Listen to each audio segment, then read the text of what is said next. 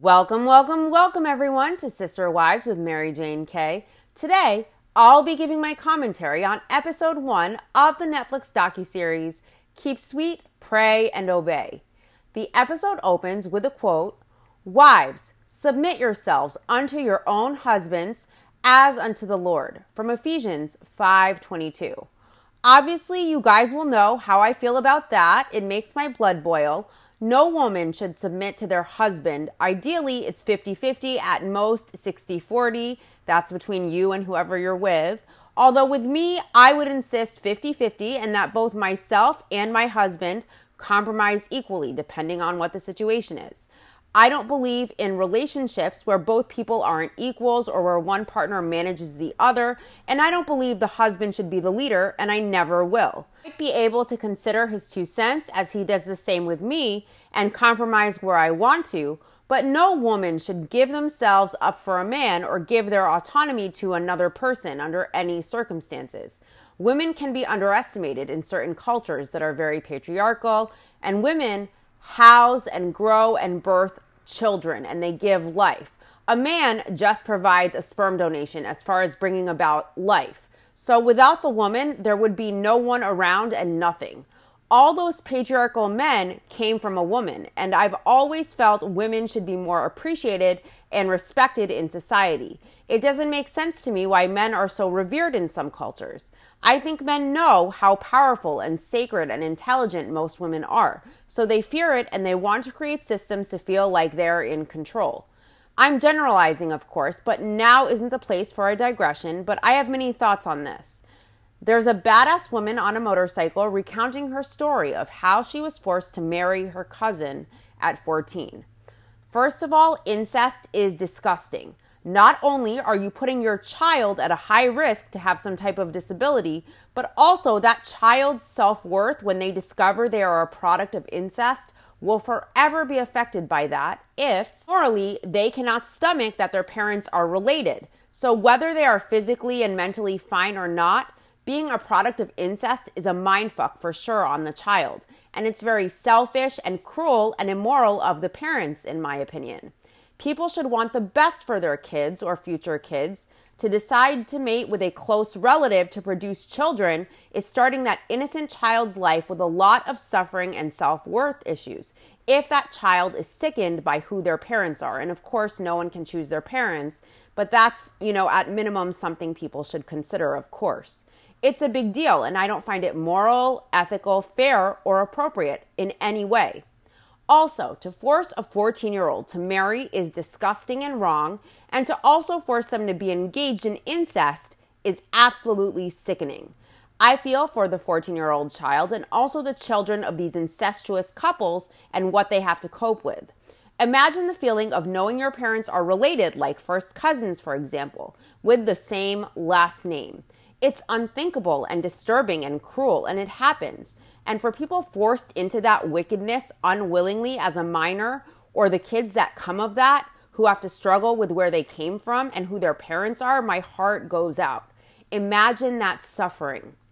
This 14 year old at the time begged Warren Jeffs not to make her get married, and he asked if she believed she knew better than the prophet. He said if she was questioning him, she was questioning God. This is so evil, forcing minors to marry against their will, manipulating them with something as pure as their love of God or fear of God in some cases when they are vulnerable and impressionable as minors, and forcing the evil of incest upon them. I feel sick. Warren Jeffs is the leader of the FLDS cult, an offshoot of the Mormon church that supports polygamy. The more wives and children you have, the higher in heaven you will be. One woman explains they were so scared that they would be condemned to hell if they did anything different. So, in the end, you feel you have to submit yourself. Another woman explains that because it was for their salvation, they did whatever it took, even if it was wrong. There is a gentleman who left the FLDS who says he saw photo of Warren Jeffs kissing a child, a young girl, and that's when he said he was done. And they show, I'm trigger warning if you're going to watch this, they show the pictures and it's ugh.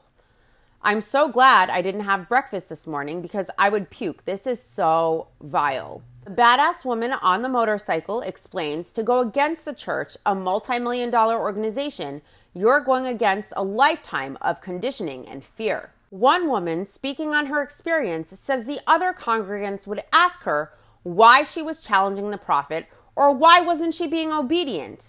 We have to remember too here that these people in these FLDS communities and compounds are brainwashed from birth and indoctrinated. They all have groupthink. They're all drinking the Kool Aid, and all they see around them is people like sheep dressing the same, thinking the same, drinking the Kool Aid, having this effery reinforced 24 7 in an echo chamber in their closed community, being told the outside world is absolutely evil. It sounds insane to you or I, but being born into something when it's all you know and everyone around you parrots the same things, it's hard to recognize your feelings, your identity, your conscience, and to break free. I commend these women and I can't imagine the struggles and the suffering that they endured, and the men that are victims of this as well. Not only did they leave all they ever knew, not only were they brainwashed and abused in every way imaginable, not only was the love of God, something meant to be pure, used as justification for evil and manipulation, but they had to learn the reality of the world, of life, of everything in the outside world. And they had to come to terms with everything they thought they knew being wrong and a lie. And then they had to come to terms with what their truth is and how they perceive themselves amidst what happened to them. Their identities, they have to learn, they have to learn the world, and that's something that takes strength and resilience and suffering to overcome.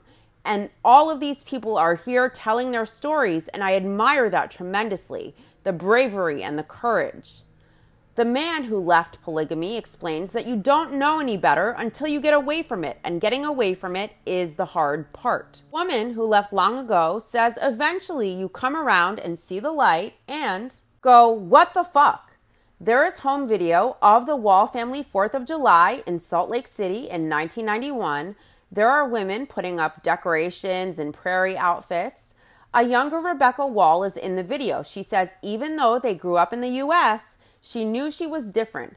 The way they dress was different, and in her family and in her culture, she was taught they were the one and only true people of God on the whole face of the earth. They believed in polygamy, they lived plural marriage. Elissa Wall says for the people who remember life prior to Warren Jeffs, they remember really good times and people who cared about each other, who were working together to live the FLDS way and to continue to grow the community. Elissa was a part of the younger set of kids. She was her mom's 11th child, but the 19th child of the larger whole family. Her dad had two wives. Her mom, Sharon, was her father Lloyd's second wife. Myrna was her dad's first wife. Myrna says Lloyd was her high school sweetheart. She asks, how could she share him with anybody else? Then she got her mind in tune with accepting another woman in the family. Lloyd Wall was a convert to the faith. He was trying to find a way to create a life for himself that he couldn't find in the mainstream Mormon church. And it's very unusual to convert to the FLDS. Lloyd says you have to make a commitment. Back when Lloyd converted, it wasn't even called the FLDS. Myrna says when they joined, it was just called fundamentalists. Of course, FLDS is an abbreviation of Fundamentalist Church of Jesus Christ of Latter day Saints. Fundamentalists were forced out of the mainstream Mormon church after the Mormon church outlawed polygamy over a hundred years ago. Myrna Wall's brother joined the faith, and he would tell them they were drinking skim milk and they needed to have the meat to encourage them to join. Lloyd says there are a zillion polygamist groups around, but none adhere to fundamentalism like the FLDS, and that intrigued him.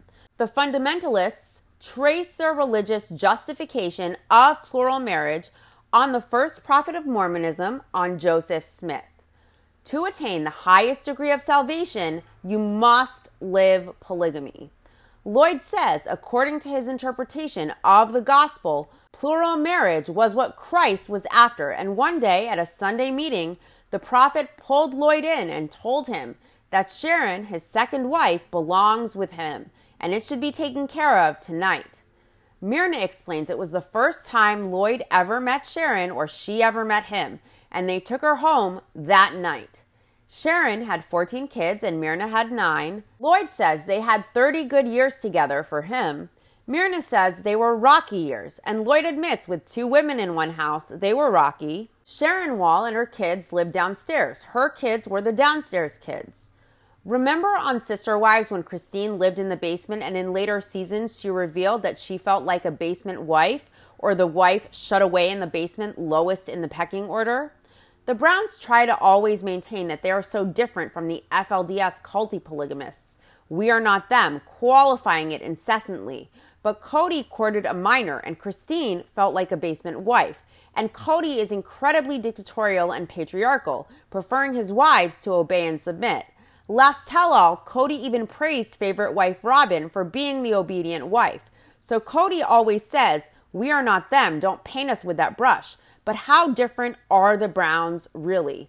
More specifically, Kody really. I'm not really speaking on his wives and his kids. Myrna and her kids lived upstairs and were the upstairs kids. Kids in the family were well aware that plural marriage was illegal. On Rebecca's birth certificate, her dad lied. Instead of writing Lloyd Wall, he filled in the father's name as Lewis Wilson, just a made up name. And on Rebecca's original birth certificate, Rebecca's name was listed as Rebecca Wilson. They didn't leave their property in Salt Lake City. They didn't go to movies or theme parks or any large gathering places. So there wasn't a lot of exposure to the outside world. Their activities were always within their own group. As time went on, they definitely got further and further away from society, and all of them knew that their way of life had to be hidden. Utah attorney Roger Hoole says people are entitled to believe what they want, but the law currently in the U.S. is that polygamy is not a protected constitutional right. Plural marriage is illegal, but as a practical matter, he says, it is almost never prosecuted. It's hard to prove, and law enforcement and politicians aren't interested in disrupting families, he says. He thinks most people in Utah, the mainstream Mormons, people like him, see polygamy as an embarrassment. But polygamy isn't the problem. It's the secondary crimes that occur in a closed religious society controlled by men. That's when mischief takes place, and that's what happened with the FLDS, he says. Wallace Jeffs, who left the FLDS, says most of the men who live in the FLDS regard women as chattel and property. A viewer of mine, Lisa, pointed out to me that men who are indoctrinated in this are victims too, and not all of the men live this lifestyle willingly or want to live polygamy. And not all polygamists are ego driven assholes like Kody Brown. Some men are victims, and I think it's important to note some of the men are affected and forced into this and brainwashed as well. And Wallace is a prime example. Wallace says when you are taught something from birth from your mother and your father, you believe them because they are your parents and it's your family. He was doing what he was taught to do. They were taught from birth that in order to get to the highest degree of the celestial kingdom, you had to have at least three wives while you lived on earth. And if you did not, you could not reach that highest degree of heaven. If you reach that highest degree, you will be able to create spirit children, worlds, galaxies, universes. You became God, basically. The producer asks, What happens to the women? Do they become gods too? Wallace gets a kick out of that one. He starts laughing and he responds that this is a gray area. They were never taught what a woman becomes on the other side, other than a wife. God, even the doing this to get to the highest tier of heaven, only serves the man's interests. He can create universes with three wives, but a wife still gets to just be a wife. What in the actual fuck is in it for the wives celestially? It sounds like even in death, in the afterlife, the men benefit and the women don't. But they can only get to heaven if they participate in polygamy and serve the man on earth with no extra rewards but a ticket to heaven. As the men get galaxies and planets and universes, I'd be negotiating with my husband. I better be getting my own planet too for putting up with this bullshit on Earth. I mean, I would never do it anyway, but if I, God forbid, was stuck with this, which I would never be with my personality and attitude uh, and temperament, I would be demanding my own planet. everything is serving the man, even in the afterlife. Men who are very afraid of women's power came up with this shit like this out of fearing women who outshine many men intuitively, intellectually, emotionally, and women's bodies can do what a man never can in housing and birthing and giving life. A man can't do anything close to what a woman can other than provide the sperm donation in that biological process of bringing forth life. Also, Regarding Kody Brown, if Janelle were to decide to pack her bags and he was left with Meri and Robyn, only two wives, I wonder if he would try and take a third wife on to secure his spot in the afterlife just to serve his own interests of getting the best spot in heaven. He might. It would make for great ratings, and Kody seems to love attention and money, in my opinion. Rebecca Wall explains a man's status depends on how many wives he has, and her dad Lloyd couldn't figure out why other men were getting more wives and he was not.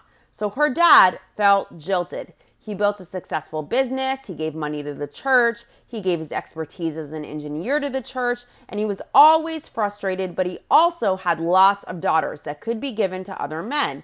And it's like, I'll give you some if you give me some, Rebecca says. Remember in the professor's study, I covered that in the Angel Park community, Men were trading daughters to get suitable wives to marry for themselves within the community. That's disgusting, obviously, and unimaginable that your own father would trade you like a commodity, an object to barter, to add another wife for himself to get to the best part of heaven. In some of the FLDS communities, it seems like women are a commodity to trade or an object to barter, even for their own father's benefit. And I have no words for that. It's sickening and it's immoral and depraved, of course. Rebecca says it's never spoken that way regarding I'll give you some if you give me some, but she thinks that's the understanding. And we see from Angel Park that it is. In the FLDS, there is the prophet, the representation of God on earth, and it's equivalent to the Catholic Pope. They were told that their prophet, Rulon Jeffs, would never die, that he would be renewed to be young again, and they believed the prophet was all knowing. He knew everything they did and every thought they had. They were taught to believe the prophet knew their dreams and wishes and desires, even. He also recruited all of the arranged marriages, and it's called the placement principle. And I discussed how that works in my episode on Professor Jankowiak's study of polygamy in the FLDS community of Angel Park. The placement principle is you don't court and choose who you will marry. Only the prophet can choose who you marry. In Angel Park, it was a council of elders who decided, but it's basically a similar thing. It was a big deal in their culture that when a girl is ready to be married, the parents would turn her into the prophet. They would go to the prophet and say, Here is my daughter, do with her as you will, whatever is God's will. When Rebecca turned 19, her father brought her to Rulon Jeffs, the prophet, at the time, and it was known that there was a specific handshake Rulon would give to girls who would later become his wife. And that day, he shook Rebecca's hand and he squeezed it three times. And that meant that Rebecca was supposed to marry old man Rulon, and her dad was so excited because that would gain him more wives, it would gain him status within the community. She explains for any man in the FLDS to have their daughter marry into the prophet's family was a massive honor, and her dad felt he was finally getting the respect that he was entitled to and that he deserved. But Rebecca felt, ew, of course. Rulon Jeffs was 85 years old when Rebecca married him at just 19. Wow, that's a 66 year age gap. So disgusting to have to give yourself to a person who could be your great grandfather or your grandfather so your dad can have high status and feel respected is beyond. I can't imagine how I would grapple with my value and self worth and how much resentment I would have for God, for my father. This woman, Rebecca, is a very strong woman, and I really admire and respect that so much. Imagine the resiliency to come to terms with that and the resiliency for Rebecca to be able to tell her story. Wow, it's amazing and inspirational to me as a woman. Rebecca married Rulon and her father got his third wife. Alicia Rohbock says, ever since she was a little girl, all she wanted was to be a really good wife and to raise a whole bunch of kids like everyone else was doing. After she got out of high school, she was constantly going to her father saying she wanted to turn herself in, that she wanted to be married.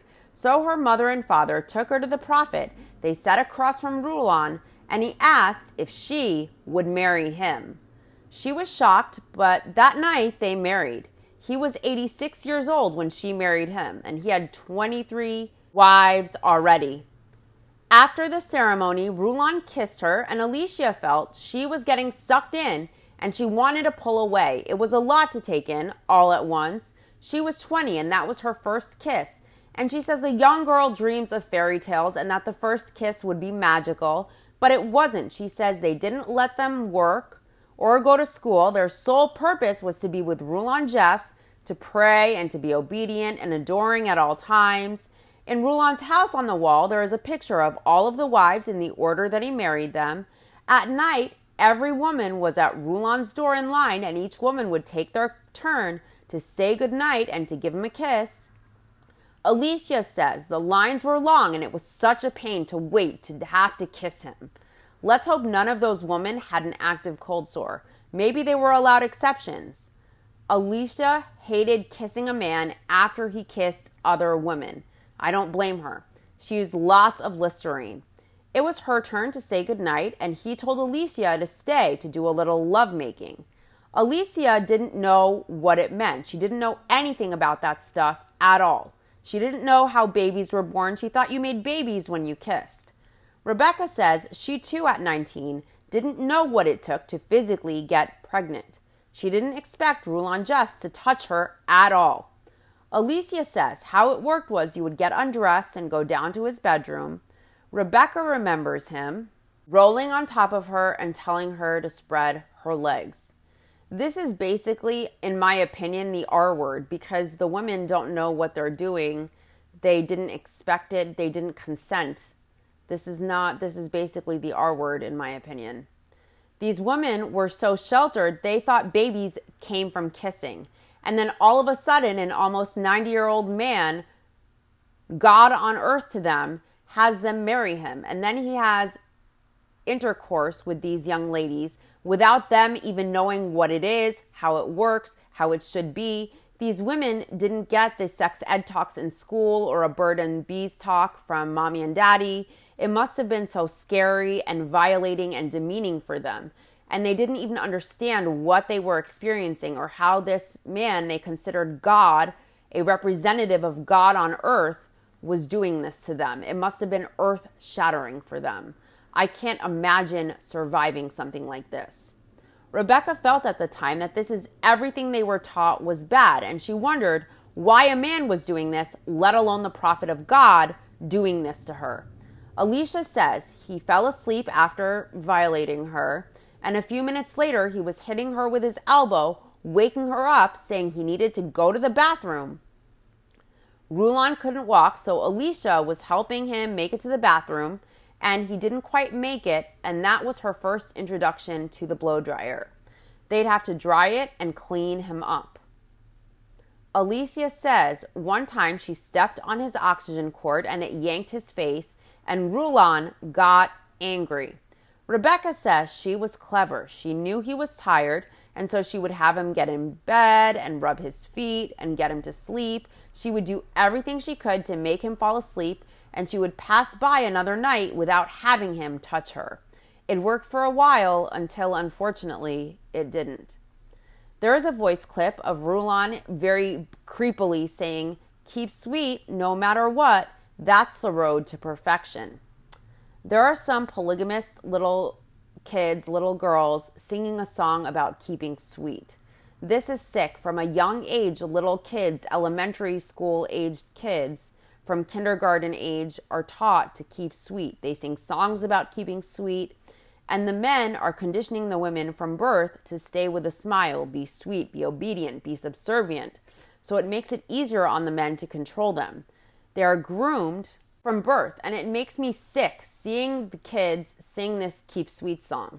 It's teaching them don't have a voice, be quiet, don't disobey. It's teaching them not to speak, not to have a voice. It's conditioning them. I really feel sick is the best word watching this, honestly. Alicia says, Keep sweet was Rulon saying to the people, Keep sweet no matter what, and for heaven's sakes, keep sweet is what he would always say. Myrna Wall says everybody had little stickers that said keep sweet everywhere, and they even had shoes that had keep sweet on the soles that Rulon wore. This is propaganda to brainwash, just like they have propaganda in North Korea and posters of the Supreme Leader everywhere and state run news, and similar to agitprop in Russia, all happening in the US. It's the same propaganda and brainwashing techniques that dictators use, brainwash, except it's coming from God's representative on earth within a closed religious community. Elissa says, keep sweet men to be in control of your emotions. You didn't display things like anger or resentment or frustration, especially towards the fathers and husbands, the men in general. Charlene Jeff says it was always keep sweet no matter what, and it increasingly became drilled into them. It wasn't her uncle Rulon that did it, it was Warren. Wallace Jeffs is Warren's brother, and Warren is six years older than him. Wallace had 62 siblings growing up 32 brothers and 30 sisters. He didn't know all of his siblings because he had some sisters that had grown up and married before he even knew who they were but there were 62 siblings they were aware of. Marilyn, or Mother Marilyn as they called her, was Warren's mother. She pushed her sons to be close to their dad to make them the next leaders of the church after their father Rulon. Marilyn had a special relationship with Warren Jeffs, even though he wasn't her oldest son. Wallace says that's a whole nother story as he starts laughing. God only knows what that means. Wallace says Mother Marilyn felt that Warren was special because Warren was born eight weeks premature, and Mother Marilyn always told the story of how Warren was close to death at birth, and she said that previous prophets came to her and revealed to her that Warren would survive and he would be a very special person. And Rulon, Wallace and Warren's father, also believed that. What a crock of shit. I'm going to tell you something personal about myself. I was born three months premature and I wasn't supposed to live. I weighed a pound and a half, if that, when I was born. There are photos of me in the palm of my mom or my dad's hand, and they thought that I had passed the doctors.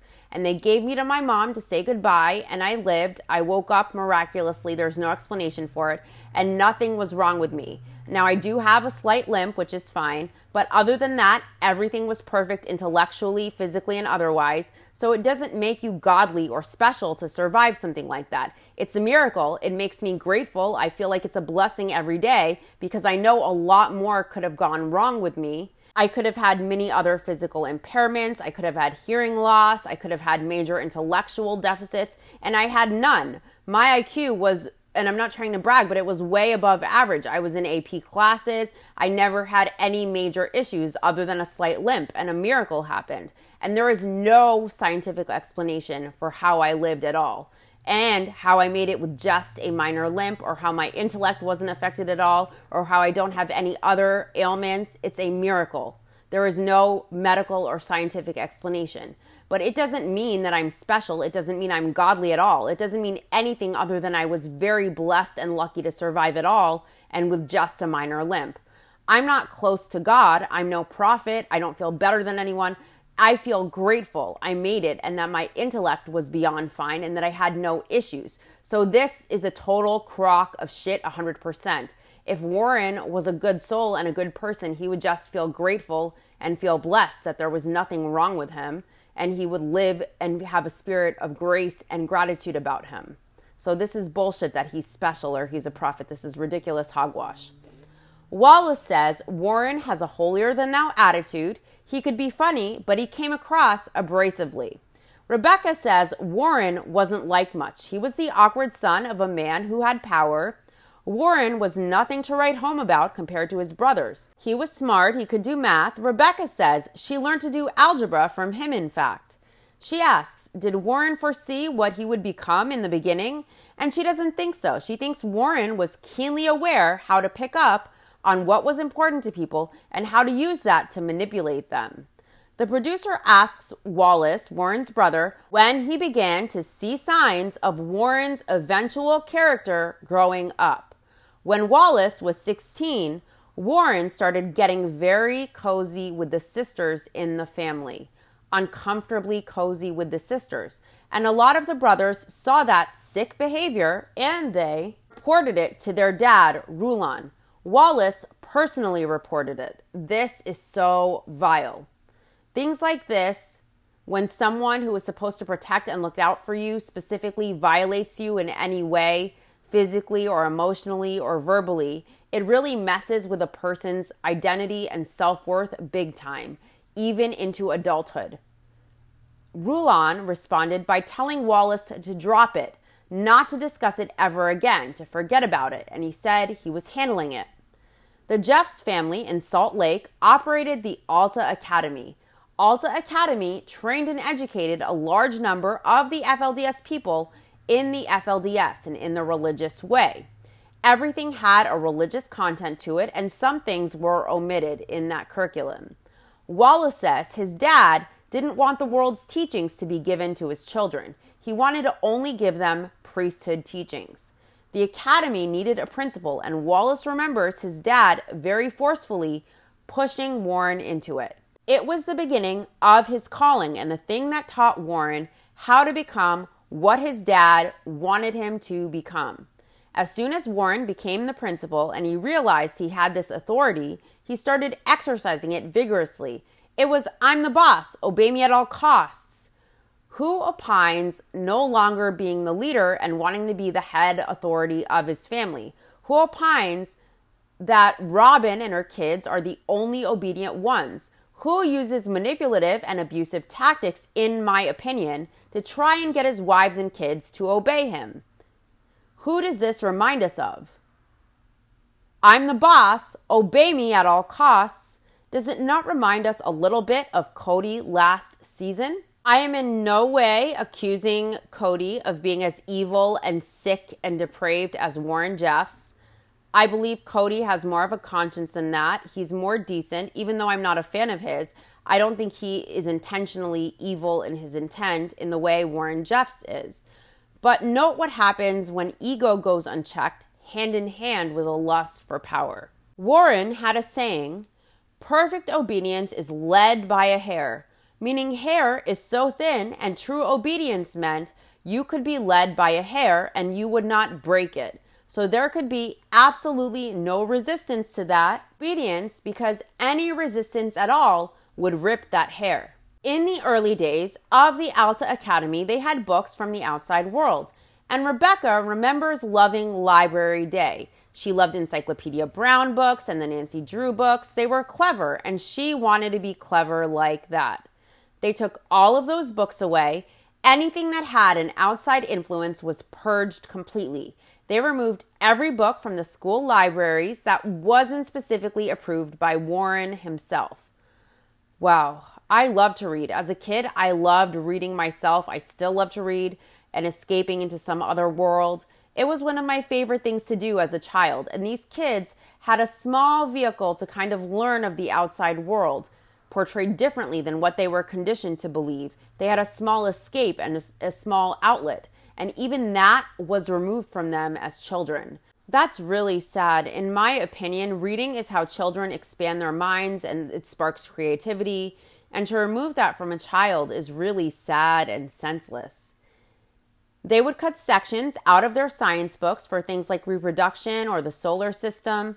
Warren created a specific curriculum for FLDS women that was taught at the Alta Academy. He even got to pick what he would indoctrinate these school aged girls with in school, not just in church from their faith, in the school lessons as well. This tainted every part of these children's lives, and it's so cruel and unfair. Warren had a book entitled Purity in the New and Everlasting Covenant of Marriage, and all of the women were all required to study it and learn it. It taught the women to have nothing in their brain except to do the prophet's will to think of a boy or to like a boy would cloud that channel, Alicia says. The producer asks her if she ever had a crush on a boy. She did. She says she is human, and even when she married Rulon, she had a crush on a boy that Rulon never caught. She says she guesses the channel was clogged or something, and she starts laughing. I'm so glad that she's able to have a sense of humor about this. Sometimes laughter is really the best healing medicine. On August 6, 1998, in the afternoon, Rulon was speaking on the sofa and everyone was listening on, and he slumped over like he fell asleep and one of his wives shook him awake and he came to and asked where he was. He was really disoriented and he had a massive stroke.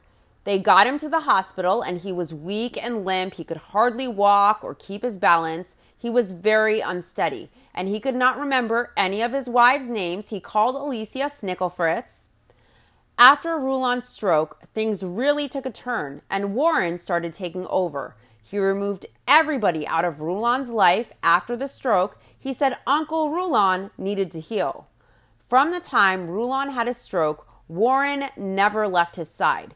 Warren controlled everything Rulon did, who Rulon saw, he controlled Rulon's appointments, he controlled everything.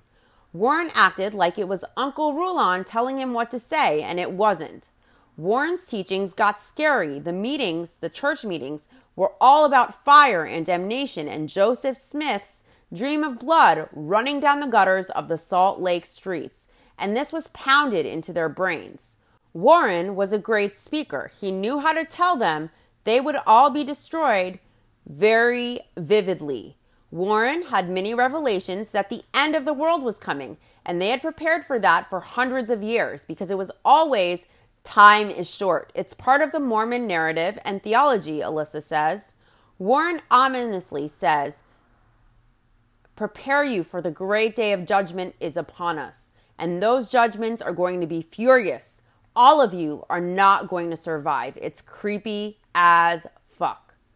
Wallace says they grew up believing that any year now, the world would end, the earth would be on fire, everybody would die by fire, and the only way to be safe from that is a piece of the earth being lifted up while the earth gets burned. So if they are faithful enough, they would be worthy to be on that piece of land to get lifted up off of the earth so they would not die with the wicked. I can't imagine how much fear and anxiety the kids growing up indoctrinated in this had. They believed this was real and it was happening any minute now. That fear is a great manipulation tactic to capitalize on for the prophet because he is the representation of God on earth. And faith is the only way to save yourself. So if you are indoctrinated in this, you would rather have faith than die a painful death or be wicked. This is completely insane and sad and cruel to do, especially to the children who can't choose their parents and what they are born into.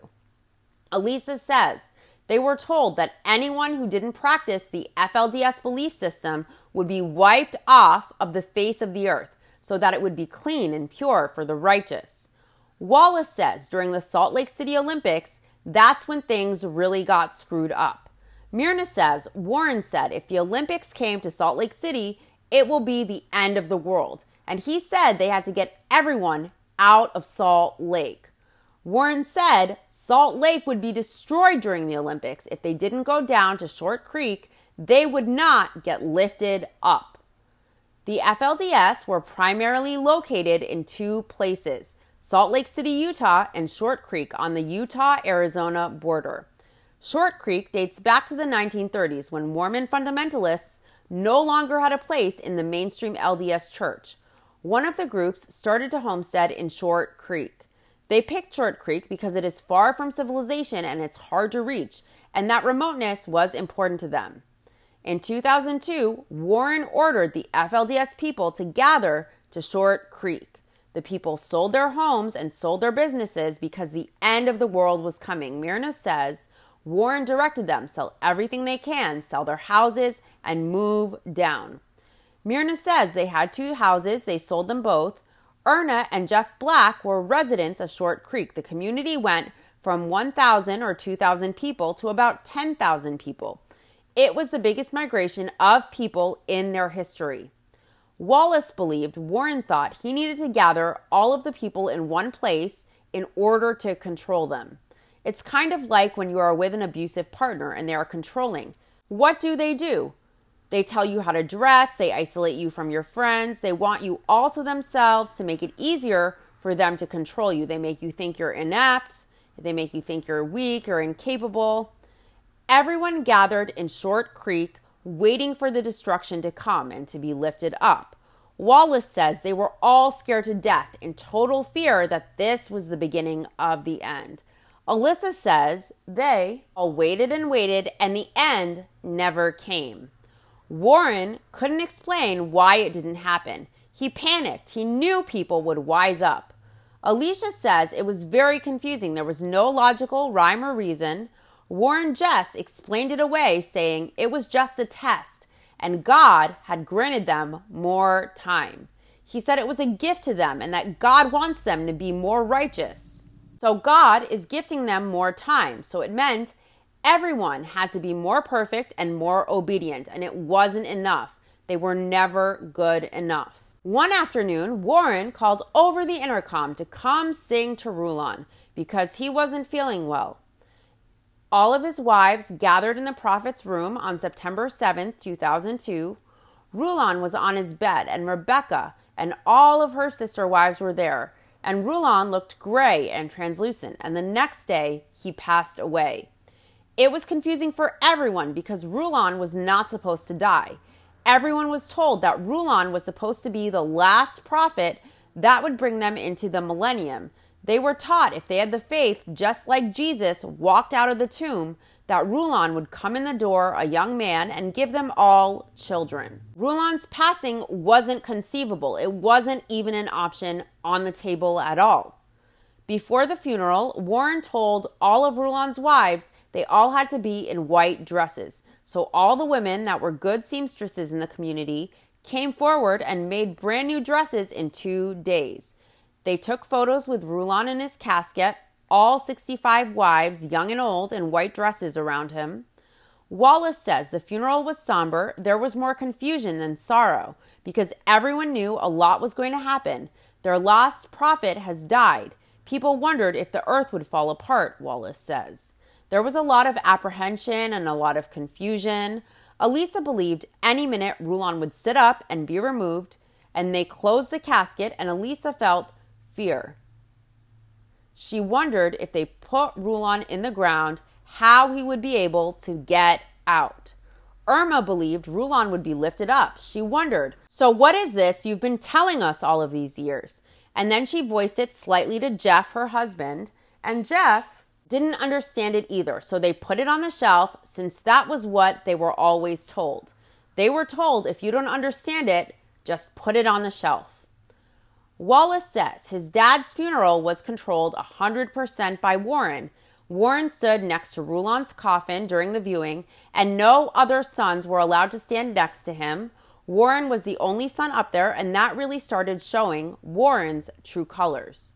In the weeks after the funeral, Warren was speaking as though he was his father renewed, and as though Rulon had assumed his body and was still leading the people through him through Warren himself. Then it became, I am my father. One day, Warren was sitting in the office and he said really quietly to Alicia, Who do you think the next prophet is? Alicia says she was a people pleaser and she wanted to please him. And so she answered that she thought he was, and Warren beamed at her. Wallace says a lot of people didn't see that, so Warren still had to convince people but he couldn't come right out and say he was the next prophet. He had to concoct a story to justify it. At the meetings where everybody would gather, Warren would call on certain wives of Rulon to tell what they dreamed of and who they felt was the next prophet. It's interesting about the dreams because in the Angel Park study, we learned that in the FLDS community of Angel Park and within that faith, dreams and visions are spiritual messages direct from God. Warren had people step to the pulpit and validate his claims that he was the new prophet and that people were to get behind him. One of Rulon's wives, Naomi, was called on, and she said, If they believe in Rulon, then they believe Warren is the prophet of God, and she needs him to guide her. Elissa says, looking back, she sees Warren was very smart. It was done very strategically and methodically. She says once Warren became the prophet, they were all just instruments in the machine that was at his disposal the religion. Warren was the man that could take the people into heaven, and so the stakes for the people are eternal. So to make a mistake and to lose the favor of the prophet is unthinkable to the people. Warren Jeffs took over this religion with thousands of loyal followers, and he manipulated their beliefs and turned it into money and power and sex. And his followers followed him right off the cliff, according to Utah attorney Roger Hoole. This was interesting but hard to watch. I just can't imagine the amount of damage and suffering it does on so many levels, and I commend these women and men who are able to come out and tell their stories after surviving. The resiliency of the human spirit and the strength in these people is something I truly, deeply admire. That does it for this episode. Next week, look out for the second part of Chapter 5 on Meri for Book Club, giving my commentary on the Browns' memoir, Becoming Sister Wives, the newest episode of Seeking Sister Wife, and my next episode in the Sister Wives Rewatch, Season 2, Episode 9, No Place for Home. I'll try to fit in the next episode of Keep Sweet, Pray, and Obey as well, but most likely I'll get to it the week after. That might change, of course, depending on my schedule. You never know. To my YouTube viewers, please like and subscribe. I would really appreciate that, and let me know your thoughts in the comments section. Thanks for tuning in. See you next week, maybe sooner depending. Bye.